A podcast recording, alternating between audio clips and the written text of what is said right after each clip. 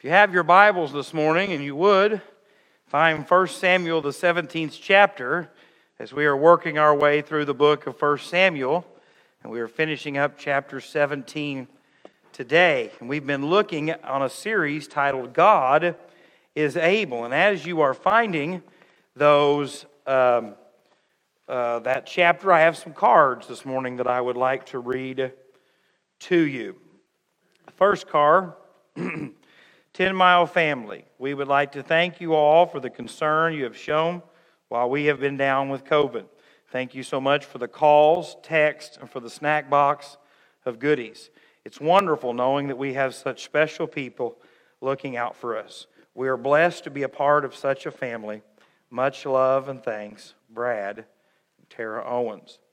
the second card to our 10 Mile Church family. Thank you for all of the work that was done at our daughter's house. It is amazing, and we are so blessed.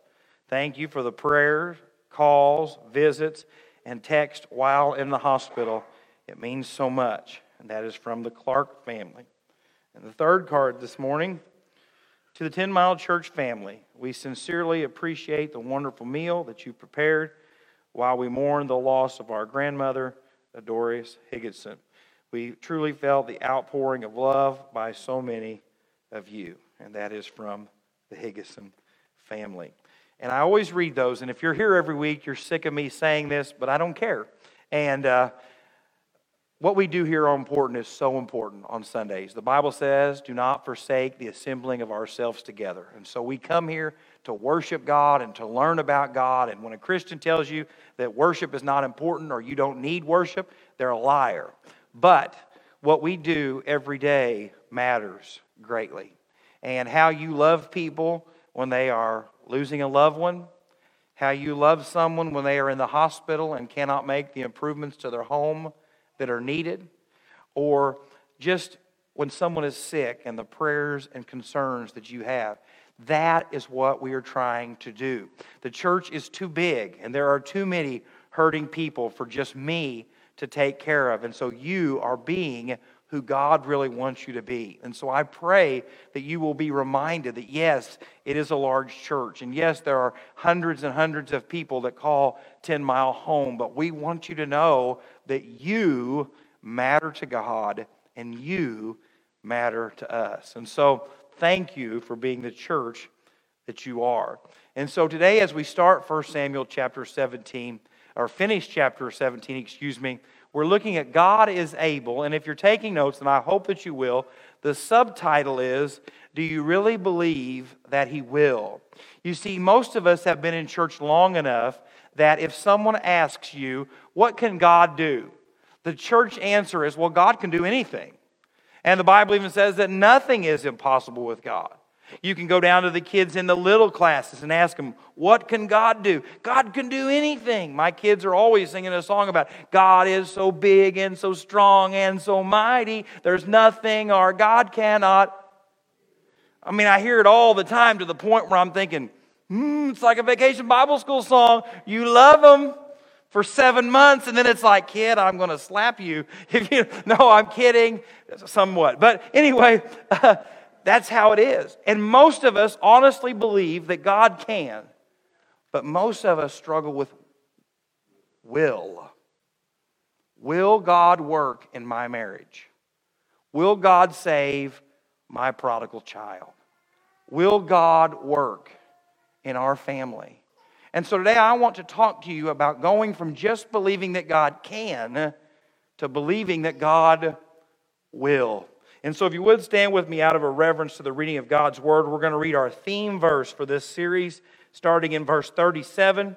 And it says, Moreover, David said, The Lord who delivered me from the paw of the lion and from the paw of the bear, he will deliver me from the hand of the Philistine. And Saul said to David, Go, and the Lord be with you. Pray with me. Father, we come today, Lord, acknowledging that the only thing good that can come from today is what you do. And so, Father, I pray that you would forgive me for any sin in my life that would hinder what you are trying to do in this place. Father, I pray that the preaching of your word would be used by your Spirit to change lives this morning. Lord, that you would save the lost, that you would encourage the downtrodden. Lord, that you would reconcile the devised. Lord, whatever needs to happen in this place today, Lord, we pray that you would do it for your glory and your glory alone. And Lord, we ask it all in Jesus' name. Amen. And so, if you're familiar with what's been going on in chapter 17, uh, David went to the battlefield and he saw the children of Israel. They were afraid, they were hiding. And every day, Goliath would come out and say, Send over your best warrior. For 40 days, this has happened, and they have not done anything. And David asked the question, why, why are we not fighting this man? Why are we not going against him? And, and his brothers said, Who do you think you are, right? You just, uh, your heart's wicked, and you just stay out of this. And, and uh, David keeps asking people. And so Saul has heard, and Saul's generals have heard that David is asking, and David is believing that God can do this. And so he is brought in. And today I want to talk to you because most of us have a big problem. Most of us go to one of two extremes. One of us refuse to acknowledge that there are problems in our life. There are problems in our marriage. I don't have no struggles. I don't have any problems. We don't ever fight. We don't ever disagree. And friends, that is a terrible extreme to be at. The Bible says if you say that you have no sin, the truth of God is not in you. And so today you need to be willing to say, God, I have problems. Lord, I'm struggling with this depression. Lord, I'm struggling with this sin that no one else knows about. As a couple, we're fighting more now than we've ever fought before, and I just don't know if we're going to make it that prodigal son or daughter who is left and doesn't want anything to do with God that you raised in church, and you're asking yourself this question well, no one knows that they're as bad as they say they are. That's one extreme. And the other extreme is being so overwhelmed by the giant in your life that you do nothing. And that's what the children of Israel did. They knew they had a problem, but they were terrified of doing anything with this problem. And so that's where we find ourselves today. And today you have those two choices. You can just keep on acting like everything's fine. You can leave here the same way you came and said, I've been two faced all my life and ain't no one know about it. Look up here. Everybody knows you're two faced. They're just afraid the other one's uglier than the one that you usually wear, okay? And so they don't say anything. Your kids know, your neighbors know, we might not know here at church because we see you for an hour, but people know, and most importantly, God knows. And so you can leave here the same way that you came, experience the same defeats that you experienced. And friends, as long as the ship is not being battered by the waves, you'll be fine. But when the day comes that it all falls apart, that's when you'll realize that it's not been worth it. Or two, today you can admit to God, Lord, I have burdens, I have struggles, I have sin, I have problems, and today I want you, God, to be at work in my life because I know that you will. And so let's just jump right in here today. And if you're taking notes, and I hope that you will, you need to be prepared for battle. You need to be prepared for battle. Let's start in verses 38 and move forward. So Saul clothed David with his armor, and he put on a bronze helmet on his head. He also clothed him with a coat of mail. David fastened his sword to his armor and tried to walk, for he had not, don't miss these two words, tested them. And David said to Saul, I cannot walk with these, for I have not tested them. So David took them off. Then he took his staff in his hand and chose for himself five smooth stones from the brook and put them in a shepherd's bag and in a pouch which he had. And his sling was in his hand, and he drew near to the Philistine. I want you to stop right there because today you have to make an acknowledgement to God that you and I are in a spiritual battle. We are in spiritual warfare. And the world tells us there is a certain way to fight. In your own life, God created you with that struggle. God created you that way. That sin that the preacher talks about, don't you worry about that. You just keep doing it and living that way. And whatever makes you happy, that's what's most important. In marriage, the world tells us that woman, she nags you all the time. That husband who now has a wraparound front porch on his temple, you know what? It ain't worth fighting over. Just get you a newer model.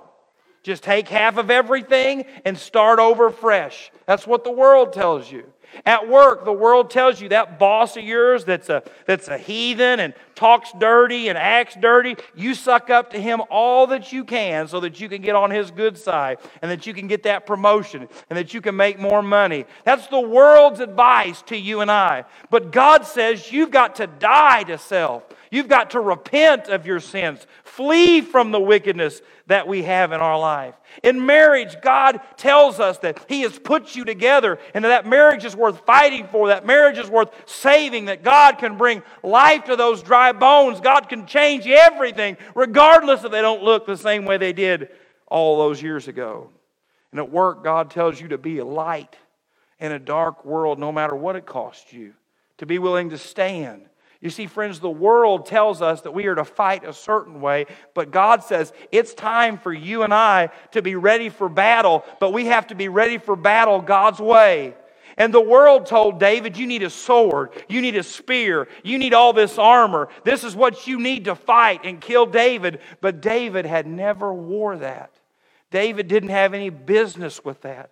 And friends, so many times as Christians, and I want you to hear this this morning, God is preparing you for the battle to come in the times of peace. You see, that's why, as a Christian, every day you need to be reading this book. And I don't mean the one verse that your phone sends you from Bible Gateway, I mean really reading and studying God's Word. You need to really have a time of prayer and fasting. And you say, Jake, but my life's really good right now, and, and I'm so blessed, and everything's going the way that it should be. Well, friends, one of these days when you get that doctor call that says it's cancer, one of these days when you get that call that your spouse says they don't love you anymore, one of these days when your job calls and says, Hey, you've been a great employee, but we don't need you anymore. In that day, when it all falls apart, and you go running for this book that's covered in dust, that's, that's underneath the table, that's in the back of the closet, and you open it up and you say, God, I want you to speak to me. I'm thankful that He will. But God has been trying to prepare you every day, every moment in the weeks and months leading up to that by what?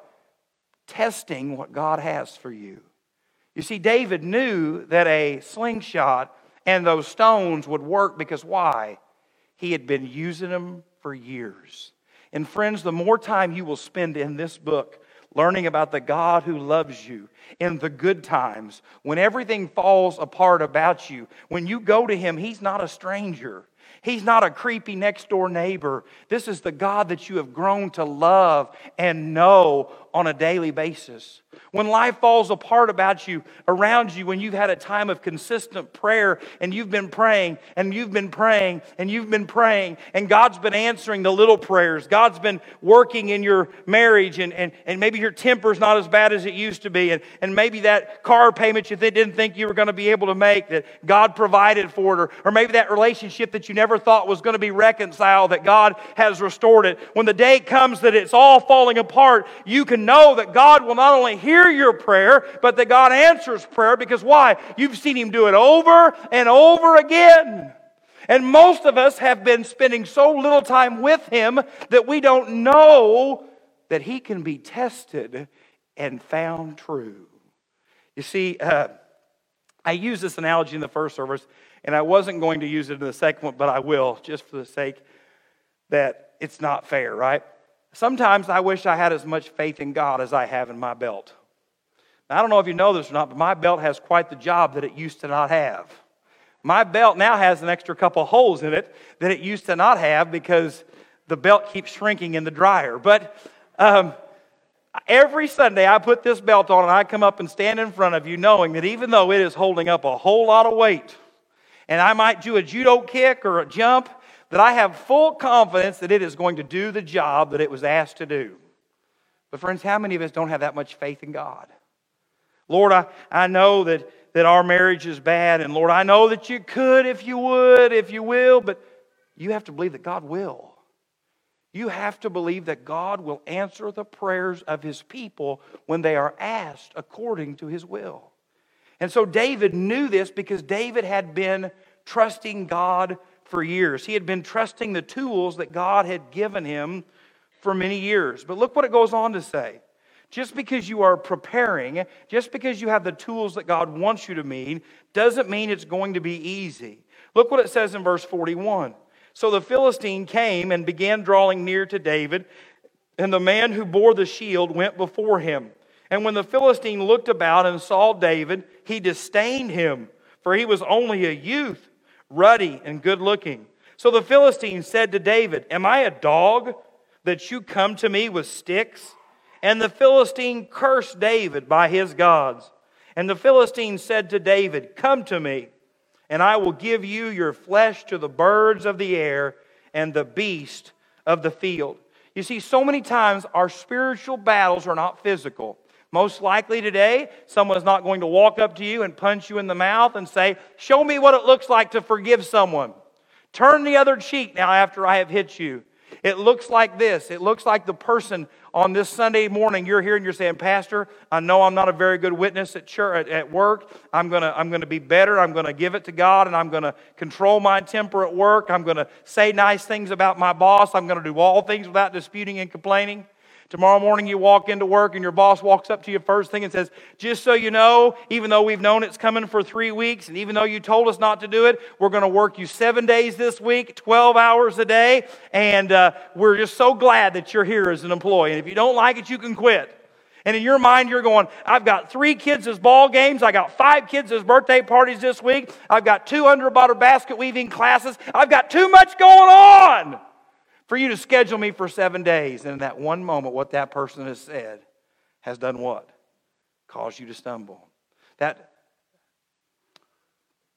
that witness that you're trying to live in the community, you're serving God, and then you hear that someone's around town telling all kinds of lies about you.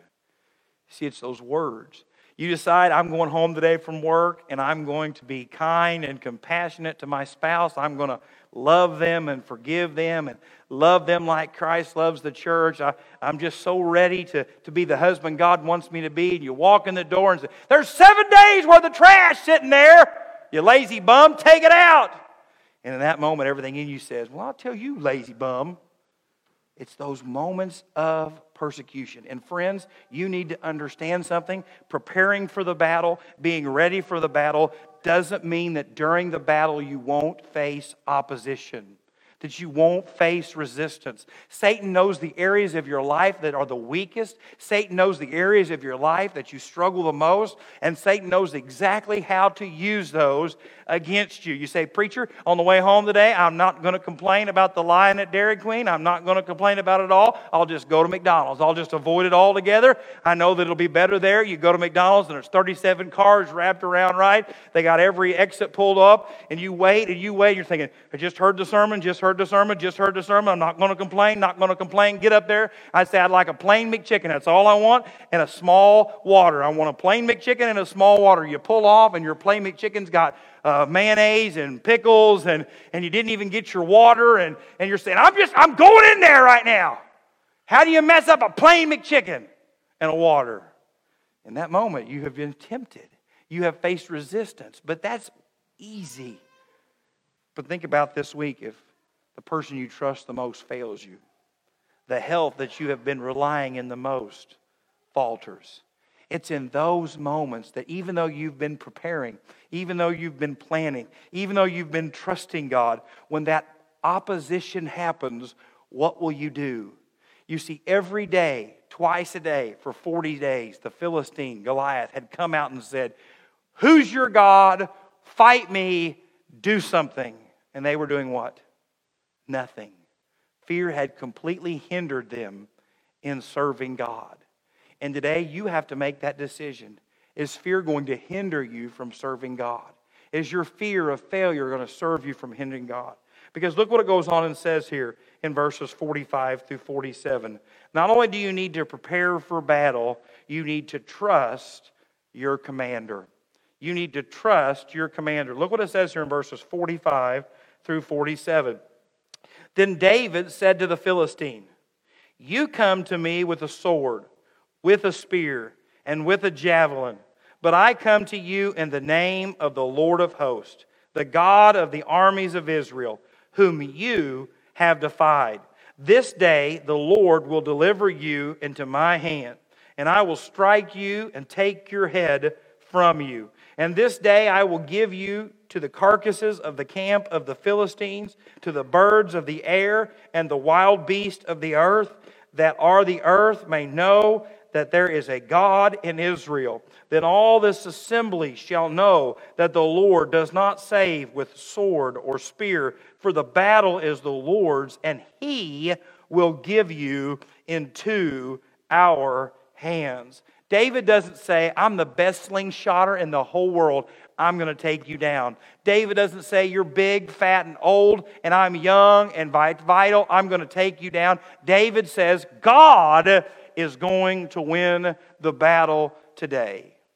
And friends, that's because David trusted his commander. And my question to you today is this Do you truly believe that God has your best interest at heart? Now, all of us say that in the blessings. All of us say it in the good times Lord, whatever your will for my life, that's what I want. We've sit in Sunday school classes and said, Lord, whatever your will is for my life, that's what I want. But can I tell you that most of us, when we walk out that back door, we say, Lord, whatever you want for my life, but I sure have a few requests. What if the Lord asked you today to go to Africa and live there in the middle of Africa as a missionary. You say, Oh, not a problem. I can do it. I'm ready to go. But then God might say, Well, maybe you should go across town and apologize to that person you hurt. Well, Lord, your will be done, but that's not what I meant. Maybe today God's going to allow you to go through something and it'll cost you something, maybe financially or your time, and you say, Lord, whatever your will is. But that's a lot. You see, there is a passage in the Old Testament, a prophet by the name of Hosea and I'm teaching that on the nightly devotion. And if there is one person in the Old Testament who probably gets the raw end of the deal, in my opinion, if I am a person looking at that situation, it's him. Because this man is a man of God, he's a prophet, and he gets ready to take a wife. And he's probably thinking, I'm going to find me the prettiest, most beautiful, most godly, most wonderful little Jewish girl that there is. And God says, I want you to go and marry a what? A harlot. Now, I'm not going to go into the details of what a harlot is. Parents, you can take care of that with your kids on the way home if you want to. But we're talking about this woman who is not faithful. She is running around. She's doing things that's only supposed to be done in marriage with multiple people. And God says, I want you to go marry her. If I'm the prophet, I'm saying, that ain't happening. Lord, that's too much. You've asked too much of me. I am not giving away my entire married life to this person. God, you know who she is, you know what she's like. And God says, I want to use your marriage as a picture to the nation of Israel about how faithful I've been to them and how unfaithful they've been to me. And you say, Oh, I don't, still don't care, God, that's too much. And so, if you're familiar with that book in the third chapter, this woman has left her husband. She is now living in slavery and sexual bondage to another. And if you are the prophet, you're probably saying, God, see, she can live over there and make a mess of her life. And what does God say? God says, I want you to take your own money and I want you to go to that person and I want you to buy her back. Now, I don't know if you know this or not, but that's probably the moment that Jake Gray says, Listen, I married that woman. I put up with it. I'm not bringing her back. And God says, You are going to because I want you to see how much I have loved you and how I have went and got you and brought you back. How, as a New Testament Christian, we know that God sent his son Jesus Christ to die in our place that even though we are wicked and sinful, that He will forgive us, that He will love us. And the Jewish people in the Old Testament had ran from God and ran from God and ran from God. And God says, Every time you run, I have pursued you and I bring you back. I pursue you and bring you back. And it's this wonderful picture of God's love and mercy and grace and judgment. And so, friends, today maybe God is allowing you to go through a trial and tribulation because that spouse that you're living with is not a Christian, and your faith in this difficulty might be what God uses to reach them. Maybe the brokenness that God has brought into your life today is what God is going to use to reach that prodigal child in your life. Maybe that mistreatment that you take at work because of your boss is because you have a lost coworker that God is trying to use your response and your actions to reach them and save them them from their sins. But I'm too worried about God, I want what I want, when I want it, how I want it, and God, it's all about me. And God says, it's not about you and it's not about me. It's about the fact that God saved me from my sin. And I said when I gave my life to Jesus, whatever you ask, Lord, I'm yours. Lord, whatever it takes, I'm yours. And that's what David says. I'm going into this, and I know that God's going to win it because God is not going to be defied. God's not going to be argued with. God's not going to be mocked. God is going to win this battle. And, friends, do you really believe that today? Do you believe that about your situation, that God really is trustworthy? And the third and final thing this morning you need to be prepared for battle you need to trust your commander. And third and finally, you need to be ready for what comes next. You see, most of us are asking this question of if God works. I need to be saying when God works. I don't need to be saying if God answers this prayer. It is when God answers this prayer.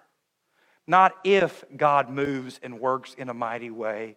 It's when God works and moves in a mighty way. And I want to show you this starting in verse 48. So it was when the Philistine arose and came and drew near to David that David hurried and ran toward the army to meet the Philistine. David is running toward this giant, but he's also running to an army behind them. Because I want you to catch this. The Philistine army is behind him, ready to go. And you know why they were ready to go? Because they believed that Goliath was going to kill David. And when Goliath killed David, that was going to be their opportunity to do what? Just take everybody, to march forward in victory. They believed that their champion was going to win, and they were confident of what comes next. But don't miss this. In verse 49, then David put his hand in his bag and took out a stone and slung it and stuck, struck the Philistine in the forehead, so that the stone sank into his forehead, and he fell on his face to the earth. So David prevailed over the Philistine with a sling and a stone, and struck the Philistine and killed him. But there was no sword in the hand of David. Therefore, David ran and stood over the Philistine, took his sword, and drew it out of its sheath, and killed him, and cut off his head with it. And when the Philistines saw that their champion was dead, they fled. Now, don't miss this. In verse 52, now the men of Israel and Judah arose and shouted and pursued the Philistines as far as the entrance of the valley and to the gates of Ekron. Why would you have to arise? Because they were not expecting David to win. They were still hiding. They were still fearing. They were still afraid. They did not believe that God could use David to win. But after David wins, then what happens? We're ready for battle now. And friends, many of you today are in the same position. I've served in church long enough. It's my time to sit in the back, be grouchy, and complain about all the young kids running around in the lobby. Shut up. That's what I got to tell you. Well, I used to teach Sunday school, but but I, but I, uh, I, I, no one liked my class, so I just quit. Now I sit here in my class and don't like it either. Some of you are here today saying, you know what, Jake, I used to love the church, and I used to serve the church, but I got hurt really bad, and I'm just afraid. Maybe today you're here saying, Jake, I know that God wants to save me. I know that God wants to forgive me, but I'm terrified of what my life is going to look like if I think like Jesus and live for Jesus and talk like Jesus. And, and what will that look like? And so you're, you're just like the children of Israel. You are not prepared that God will win. But, friends, you have to believe that God is able, that God can be victorious in your situation, that God can do what only He can do. You see, as a Christian, we have to get away from this mindset, mindset that, well, God's not going to work. You see, we have to get in the mindset that the reason we have nursery workers is because we believe that God is going to open and bless mothers with children. And if God's going to open the womb and bless mothers with children, we better be ready to take care of them. And the reason we have children Sunday school teachers is because we believe that God is going to send young families to this church, and those young families need a place to be taught and, and loved and mentored. And so we better have people that are willing to teach. We believe that God is going to give us opportunities to love families as they lose loved ones and are struggling. And so that's why we have a committee that feeds families when they lose loved ones. We believe that God is going to send people into our lives in this community that need help. And so this week we're going to try to build a wheelchair ramp for a family in their 90s. And so if you can help one day or have the time, let me know. Because why? If God's going to send us people that need help, we have to believe that we're ready to be the ones to answer it. That's why we've been filling the baptistry up every week in July and in August. Because what? I believe that God is going to save sinners. And if God is going to save sinners, then they're going to be baptized as a sign of obedience after that. And so yesterday, I had the wonderful privilege in a pond just uh, about five miles from here, baptizing Marcy Cunico yesterday afternoon. And last week, we had the privilege of watching two young men baptized. Next Sunday, we already have two more baptized. You say you filled it up for nothing today? I don't know. God might save one of you here in this service and you want to get baptized. Listen to me. Driving home in, wonder, in wet underwear is not near as bad as missing heaven and going to hell, okay? And so that water's ready to go. I brought extra underwear, by the way, but you probably didn't. But today, if you give your heart and life to Jesus Christ, you say, I've been saved, I've been born again, I'm ready to get wet. Let's do it! Why? Because I believe that it's not a question of if, it's when. And so many times as churches, we don't believe that way. We believe, well, if God will work, and if God will move, and if God will do things, we ought to get so excited that, boy, I tell you what, I'm sitting here in church every Sunday, and I'm just waiting, waiting for someone to come pat me on the shoulder and say, We got 37 kids in the nursery. You care to come help? Look up here. It ain't all my fault, okay? But that's how we ought to start living. We ought to start living sitting here in church saying, oh man, I hope someone picks me on the shirt. There's 109 kids in the children's ministry today, and they need someone to help. We ought to be so excited during vacation Bible school, we ought to be waiting for that phone call. Woo, I hope we get a phone call. It says we got 237 kids today. They need a whole bunch more volunteers because I'm ready to volunteer. But that's not how we serve God, is it? We come into church and say, oh, boy, I hope the nursery workers show up today. I really don't want to go in there. Oh boy, I hope Pastor Jake don't stop by and ask me to sing in the choir. Oh, uh, I'm going to ask. You just have to get over it. That's how we come to church. Oh, I hope the sermon's not too long today. Oh boy, I didn't eat breakfast and I'm so hungry. Oh, I even feel it right here. That's how we come to church. That's what it's like. And what has happened is we have become like the children of Israel. We are scared, we are hiding, we're doing nothing when we should be saying, God is going to do great and mighty things, and I get to be a part of it. God's going to work and move, and I'm going to be a part of it. That's why we put door greeters at the front door, because we believe that God's going to send new families all the time, and we want someone to be there to welcome them and show them that we're glad they're there. Why? Because if we believe that God is going to do something, we ought to be ready when He does it. It's like the old saying goes if you're going to pray for rain, you better carry what? You ain't carrying umbrellas. And usually it's because we've been disappointed. Can we just get honest this morning? Most of us have prayed for something for years and we've not seen it happen. And so we just stop believing. Oh, I've came and listened to Jake preach for years and there's never been a good sermon yet. I just no reason to even get excited. Look up here. It don't matter how good Jamie sings. It don't matter how good the choir looks, and I'm telling you what, it was good looking today, especially that back row far right from where I was standing. But it don't matter how much smoke and music. If the Spirit of God is not in it, it's nothing. And this morning, I want you to know something. Do you know who's responsible for the Spirit of God working in your life? You. The Bible says, quench not the Spirit. I am just so tired of Gary Bradley's Sunday school class. All he does is just talk, talk, talk, talk, talk. What do you think he's supposed to do? He's called the Sunday school teacher. His job is to teach you. Well, I don't get nothing out of it. Look up here. It's you, it's me. Because I am not letting the Spirit of God work in my life. You say, oh, I don't like the song service. It's too long. It's too short. Jamie, don't sing loud enough. And if he just wears skinny jeans and spike his hair, I know I could worship better. telling you, if he spikes his hair and wears skinny, skinny jeans, I'm sitting in the lobby. But anyway, but that's what I've heard people say. It's just not cool enough. It's not fancy enough. It's not new enough. It's not flashy enough. And look up here. All you need is the Lord. It's all you need. It's all I need. So today you've got to believe that God will, that God can. And so it goes on and says here as we finish. Verse 51, well, we'll go to 52.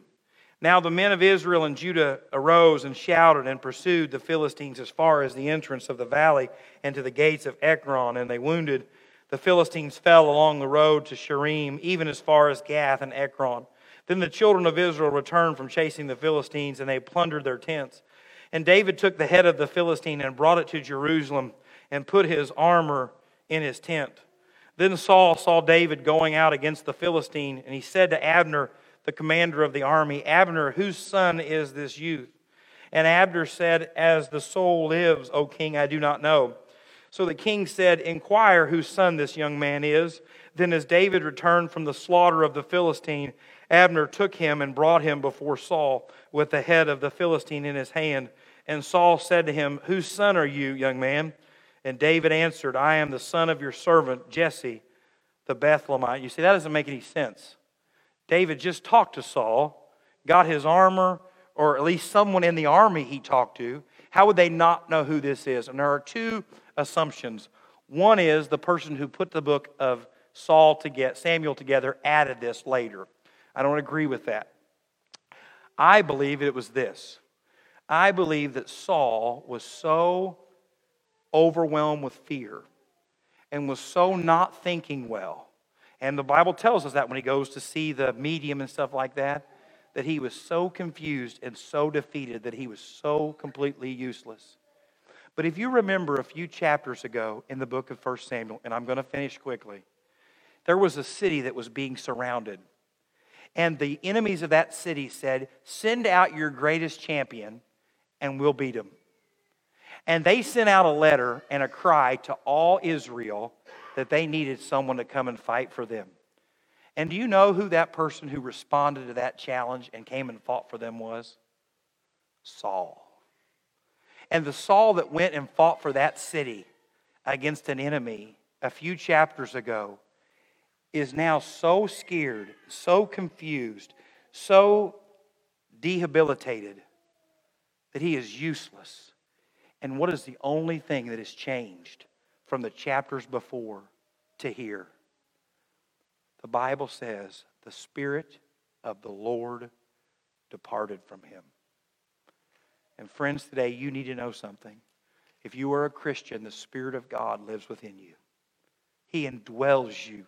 He will lead you. He will guide you. He will strengthen you. He will convict you. He will empower you. There is nothing that God cannot do through you with the power of His Spirit. But, friends, when you quench it and you let sin into your life and fear control you, friends, you become useless to what God wants to do through you. And the choice is yours. There was nothing special about David other than David loved and believed God. And today, friends, you can love and believe God. Bow your heads with me as Jamie and Janice come, just for a few moments.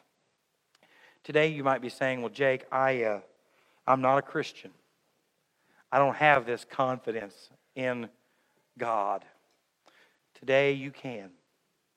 The Bible tells us that Jesus Christ loved you so much that he was born of a virgin lived a perfect life, and died on the cross in your place and in mine. And the Bible says that today, if you will repent, that means you acknowledge to God that you're a sinner and turn from your sin and say, God, I want you to forgive me. I want you to save me. I want you to come into my heart and life, God, and change me and be the Lord and Savior of my life. Today, that God will save you. It doesn't matter where you've been. It doesn't matter how far you've ran. It don't matter how prideful or arrogant you think you are. You are nothing in compared to the holiness and love of God. And today you can be saved. You might be saying, Jake, I, I made a prayer when I was a kid or I was baptized, but today I just don't know if I'm truly saved. I just, I don't know if I died today where I would go. Today you can have assurance if you'll just come and get along with Jesus and His Word. Take care of that and do business with it. Today you can truly be saved and know that you know where you're going. Maybe you're here today and you're saying, Jake, I know I'm saved, but man, my life is a mess. I've grown bitter in my faith. I, I've grown doubting in my belief. I, I, I'm just got so much stuff that I just can't let go of, that I, I just can't serve God. Today, you need to come and find a place and say, Lord, I believe that you can conquer every giant in my life. Maybe you're here today and God's already done that for you, and you just need to come and thank Him and say, Lord, thank you for getting me through that depression. Lord, thank you for saving me. Lord, thank you for restoring our marriage. Lord, thank you for saving our children. I was blessed this week to have a young lady saved at home. And so God is at work. We ought to be thanking Him. And so, here in just a moment, Jamie's going to sing and Janice is going to play. And so, I'm going to ask that you stand with every head bowed and every eye closed as we pray. And then they're going to lead us. Father, right now as we come, Lord, I know that it's your spirit that has to be at work in the lives of these people. And so, Lord, today I pray that your spirit is convicting the lost to be saved. Lord, I am praying that your spirit is convicting the saved to live with confidence in you. Lord, I pray that right now, God, you are working in hearts and lives in ways that I cannot even imagine. And Lord, that you'll get the glory. And so, Lord, I'm not asking if you're going to work, but Lord, I'm thanking you for what you are doing and what you're going to do. And Lord, I ask it all in Jesus' precious name. Amen. Today, as you have been listening to this sermon, maybe you have been thinking the Holy Spirit's been working, that I'd like to know more about Jesus. I'm not sure if I've ever been saved.